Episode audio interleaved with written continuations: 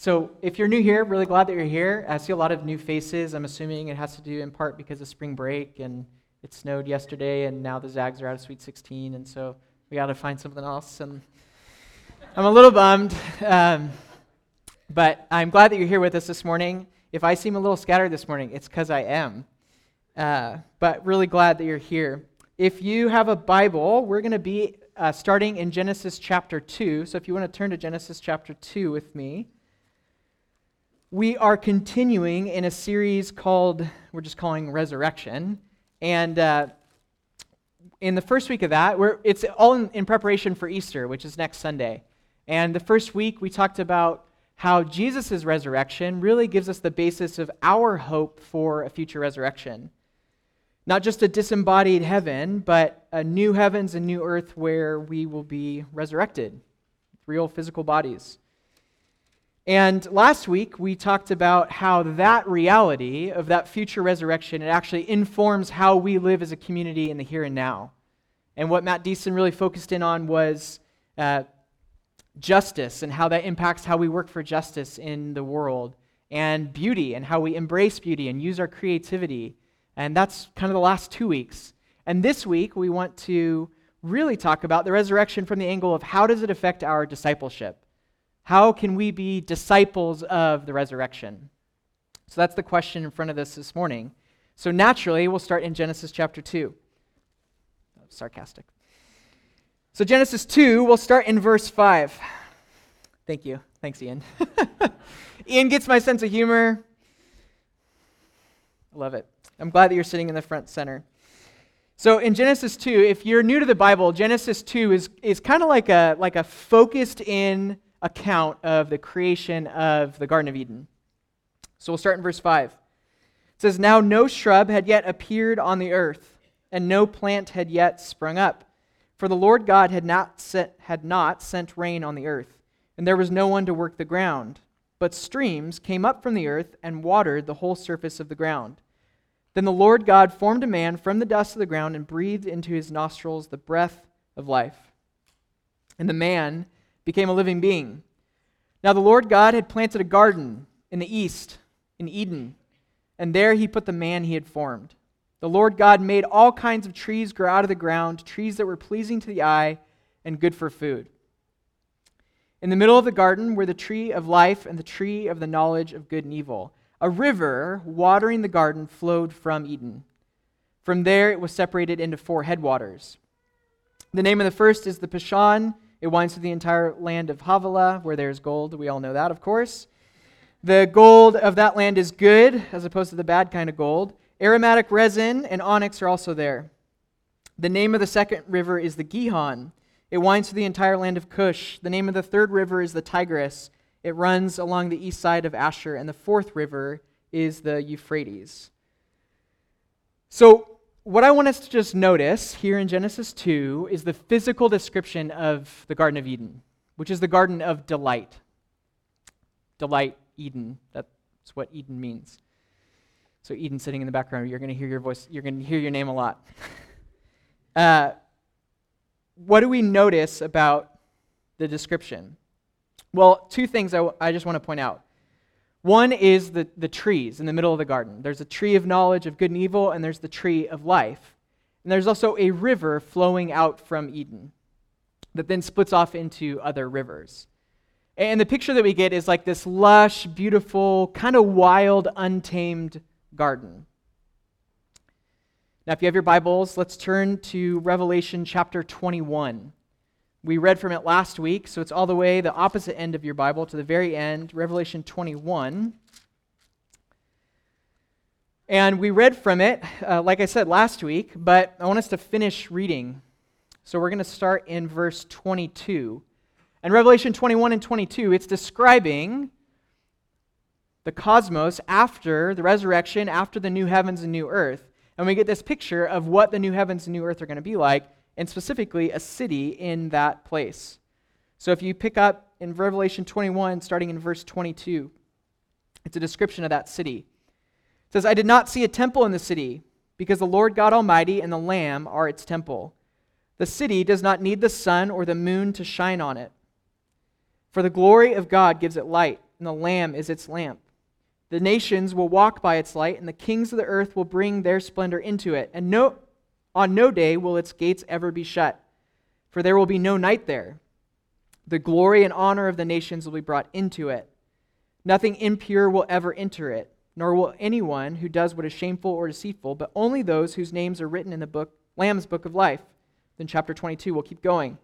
Then the angel showed me the river of the water of life as clear as crystal, flowing from the throne of God and of the Lamb, down the middle of the great street of the city. On each side of the river stood the tree of life, bearing twelve crops of fruit, yielding its fruit every month, and the leaves of the trees are for the healing of the nations. No longer will there be any curse. The throne of God and of the Lamb will be in the city, and his servants will serve him. They will see his face and his name will be on their foreheads. There will be no more night.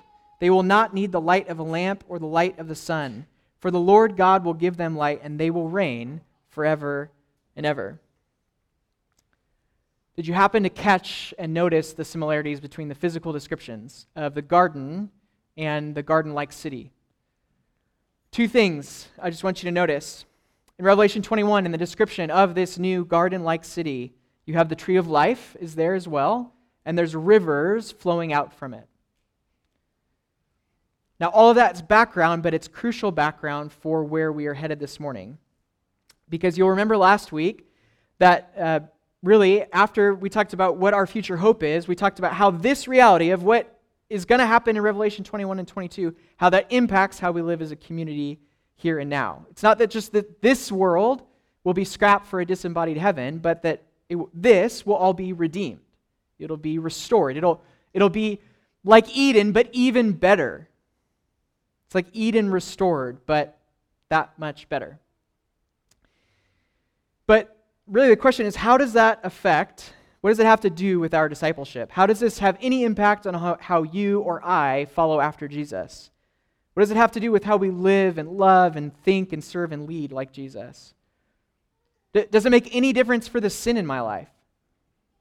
Does it make any difference for how I am formed to be more and more like Jesus? Well, what if this new Eden has already started? What if those of us who follow after Jesus and are his disciples, what if that new Eden has already started in you? Well, that's actually language that Jesus uses. Turn with me one more time to John chapter 7. Jesus actually uses language of the new Eden to talk about his disciples. So, John chapter 7. This is Jesus at the Feast of Booths. And for those of you who you know, have never celebrated the Feast of Booths, uh, the Feast of Booths is a Jewish holiday. It's a week long celebration. And what a good, faithful Jew would do was you would build your own booth or like a tent.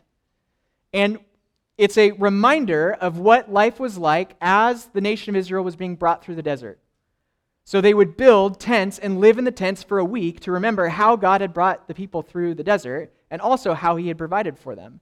And so there's all these rituals and all these all this symbolism to remind the nation how God had provided manna, bread for them to eat, but also water in the middle of the desert.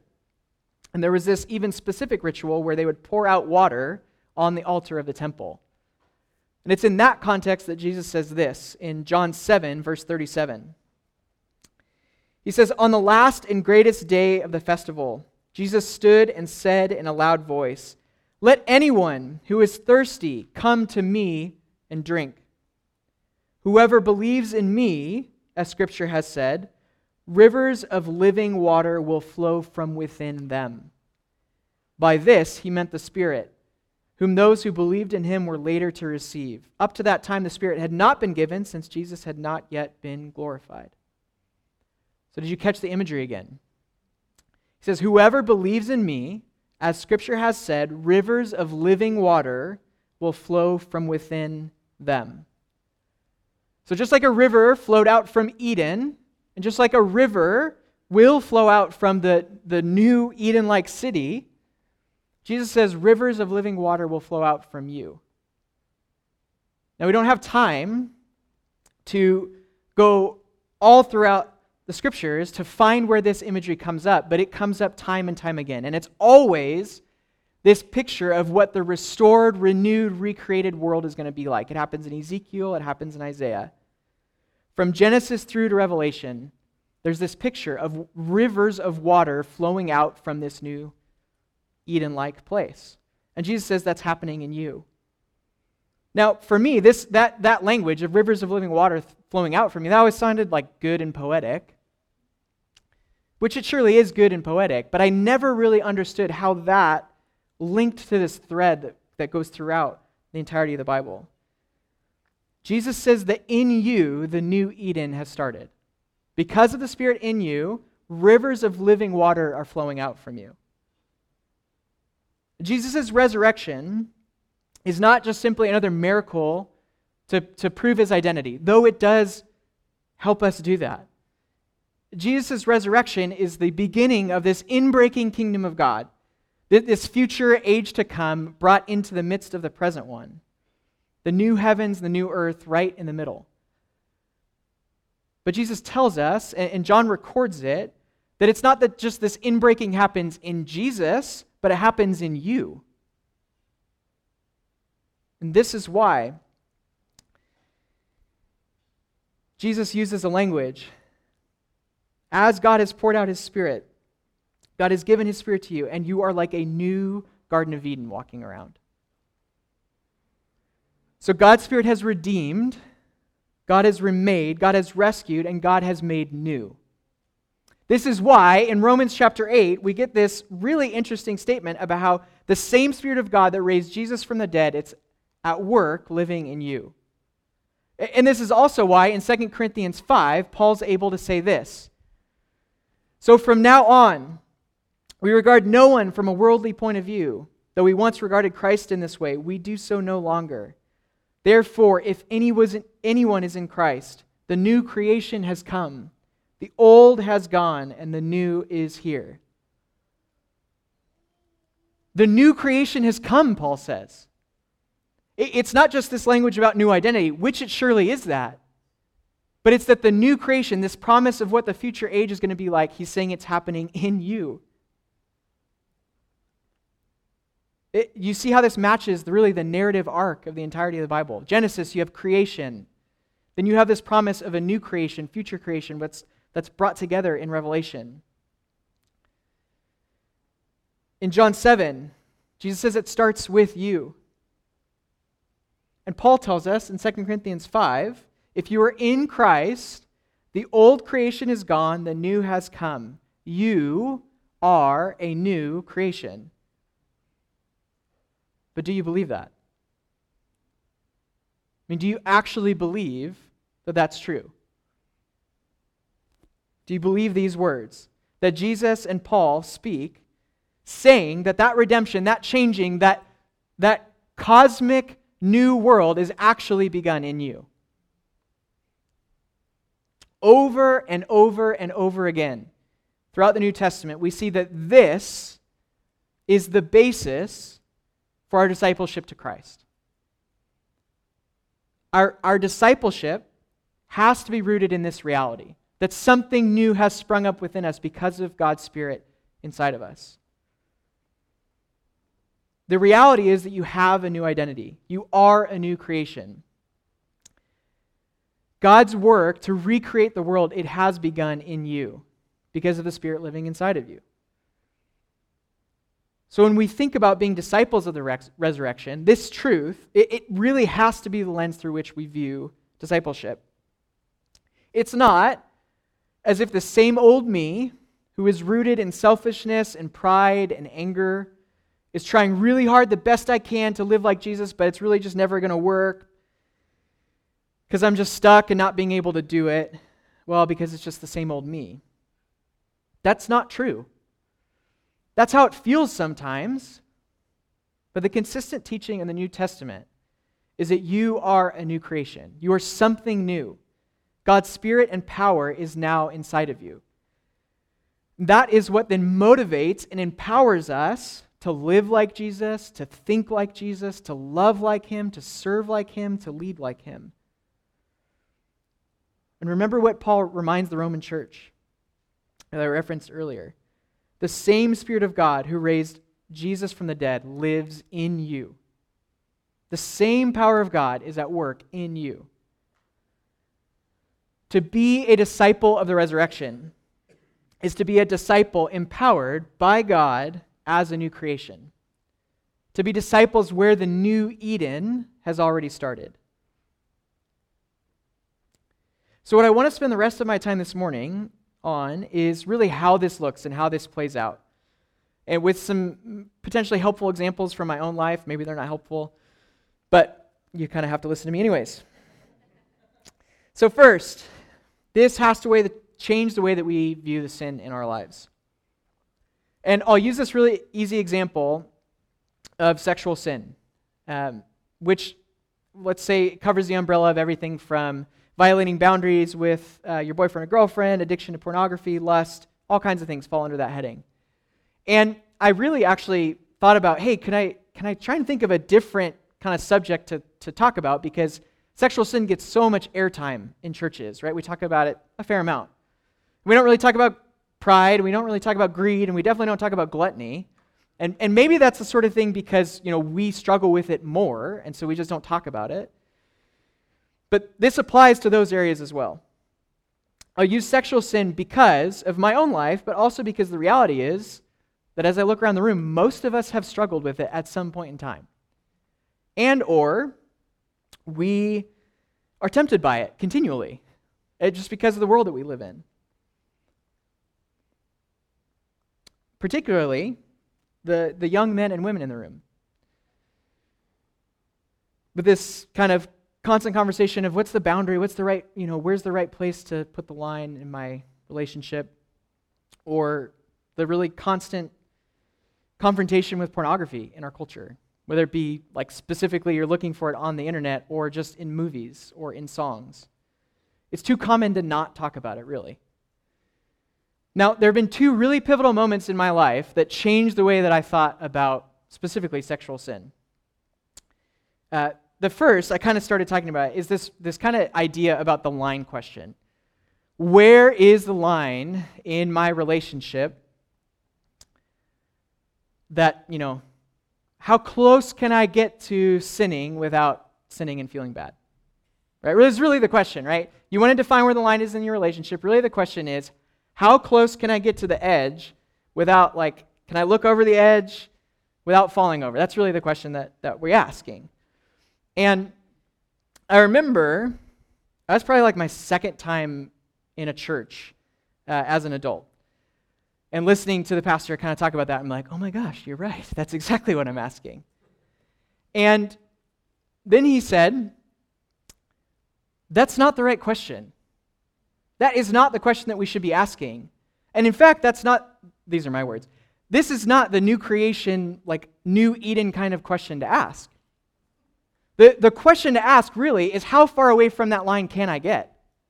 Really, how, how much like Jesus can I live? Not how close can I get to sinning without feeling bad about it, but how far away from the line can I get? That's the new creation, empowered by God kind of question. And that simple change for that the line question, as I call it, it radically changed the way I viewed sin. Because I was no longer asking the question, well, is this okay with my girlfriend even though we're not having sex? Or is it, is it really over the line to look at these videos on my computer? Or, or I started realizing that change, I, I should be avoiding the line altogether. So it got me to a place where I wasn't trying to define things that way, but the reality was I was still stuck. I was still stuck in it. Because that's actually what sin does to us, right? It actually binds us and makes us slaves. So the, the next mindset changed my understanding even more. Why would you ever go back to that? If you're a new creation in Christ, why would you ever do that? If God has sprung up this new work in you, and that is the truth of who you are, why would you go back? That's not you anymore. You have a new identity. You're a new creation. There are rivers of living water flowing out from you. That's not you anymore. But we have to learn to live with this new identity. It, it does not come naturally to us. It's sort of like the identity change, and this is an analogy the identity change that happens on your wedding day. On May 31st of 2014, I got to marry the most beautiful girl in the world. She was and still is the girl of my dreams. Jenna, she's downstairs. And we did the marriage ceremony, right? It's like 2 o'clock in the afternoon. And by 3.30, I gained a new identity. I became a married man. I became a husband. And Jenna gained a new identity. She became a married woman. She became a wife.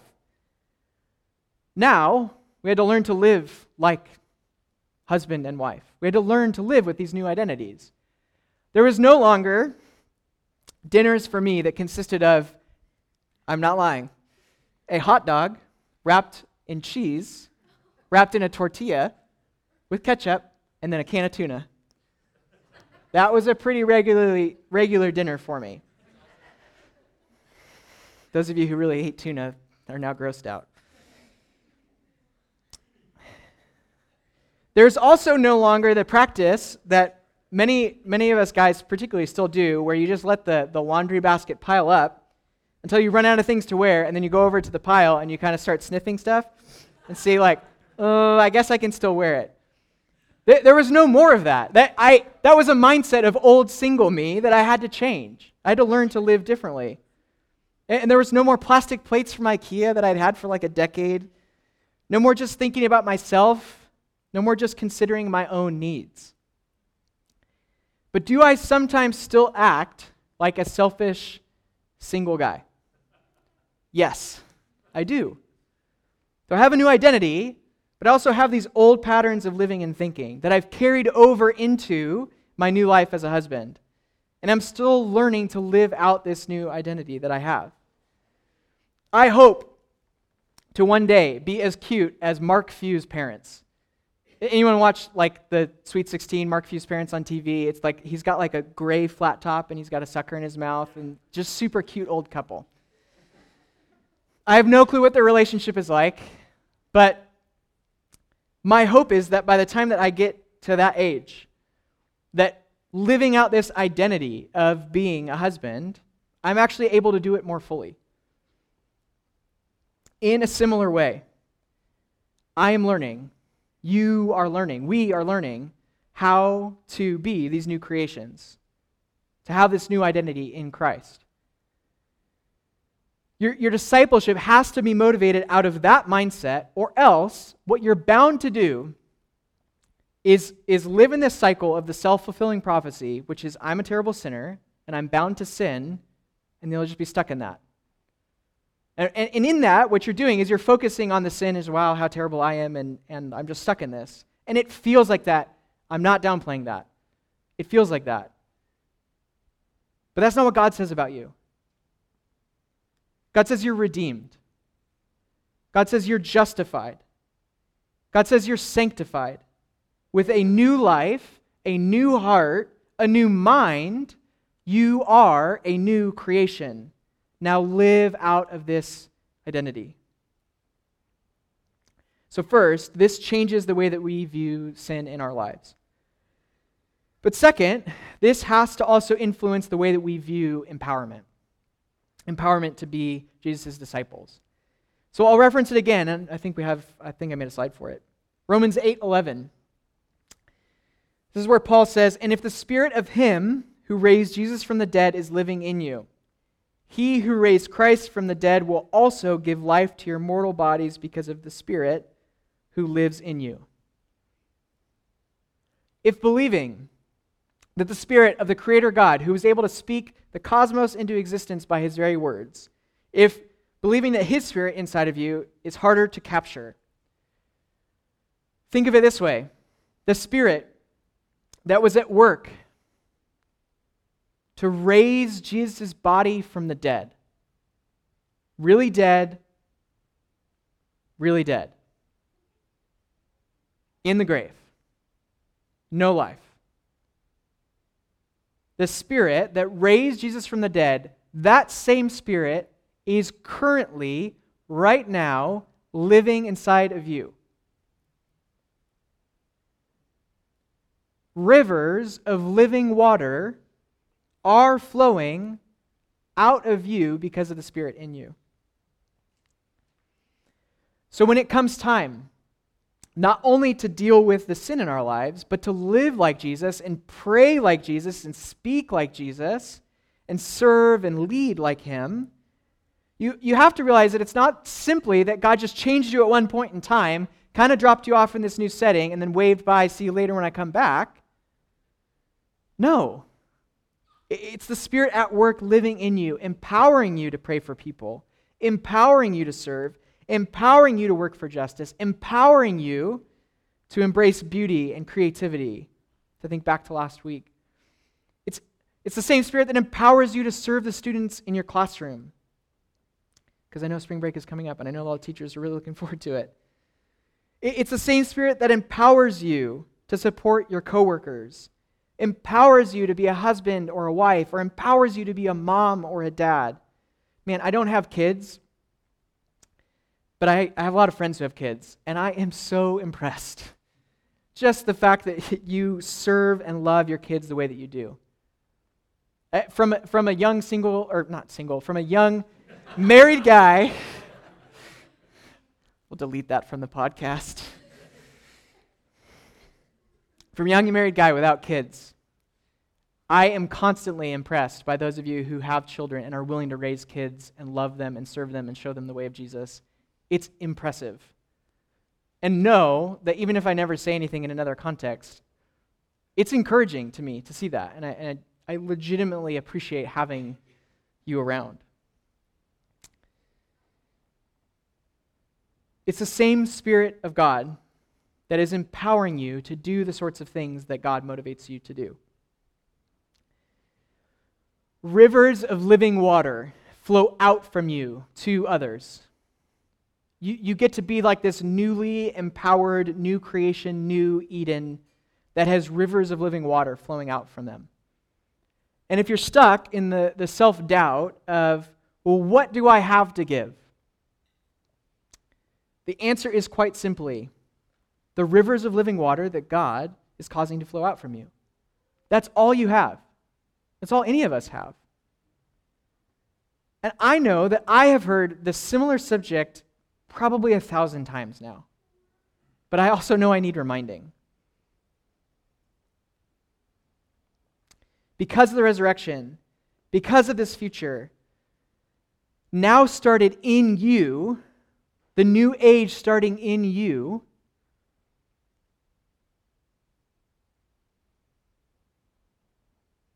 all sorts of things are open to us. Those things that we think often that we get stuck in that seem insurmountable because of that new creation, those things are actually conquerable. So, just as I close, I want you to think about those two ideas together both the empowerment and how we deal with sin. There are times in our lives when we really do feel like we're stuck, when we really do feel enslaved to sin. Like we're simply bound to repeat it over and over and over again. Our habits and our thoughts can be the source of so much frustration and so much defeat. And we're often tempted to give up, just give in. This is who I am. I guess I'll just keep doing it. They can feel permanent and they can feel insurmountable. But if you actually visually picture what the Spirit did to Jesus' dead in the grave body. The life that was breathed back into that flesh, the life and the power operating in that event. And then you realize that that same power is at work and available to you. In light of that, and in light of that resurrection, everything that seems insurmountable, it's actually quite conquerable. Death can't hold Jesus, and sin can't hold you. Death can't hold Jesus, and sin can't hold you. The Spirit brings new life, starts the new creation, the new Eden in you. And the resurrection shows us what the Spirit is capable of doing in our lives. We are more empowered for inner transformation than any other religious group or any other spirituality. And we should expect, in faith, for, for the new creation, resurrection sort of stuff to come in our lives. And this is way different and way better than the try harder, do better mentality that most of us end up in. Our discipleship is not powered by grit and discipline and the grinding of teeth, though discipline plays a role. No, our discipleship is powered by the Spirit of God, the Spirit of the resurrection, and the reality of the new creation that has already started in you. The old has gone, the new has come. And tomorrow does not have to be the same as today. Let's pray.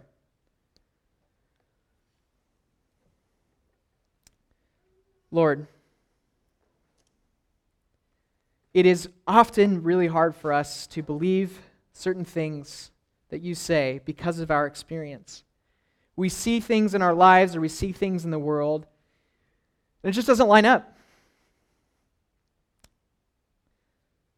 But I know the fruit of this, and I know that the constant struggle it is for myself to believe it. So I pray that through your Spirit this morning, especially as we turn to the tables and we come to receive communion, God, that you would speak to us. That as we receive the body and the blood, as we receive the bread and the cup, that you would teach us, that you would empower us to live this new life.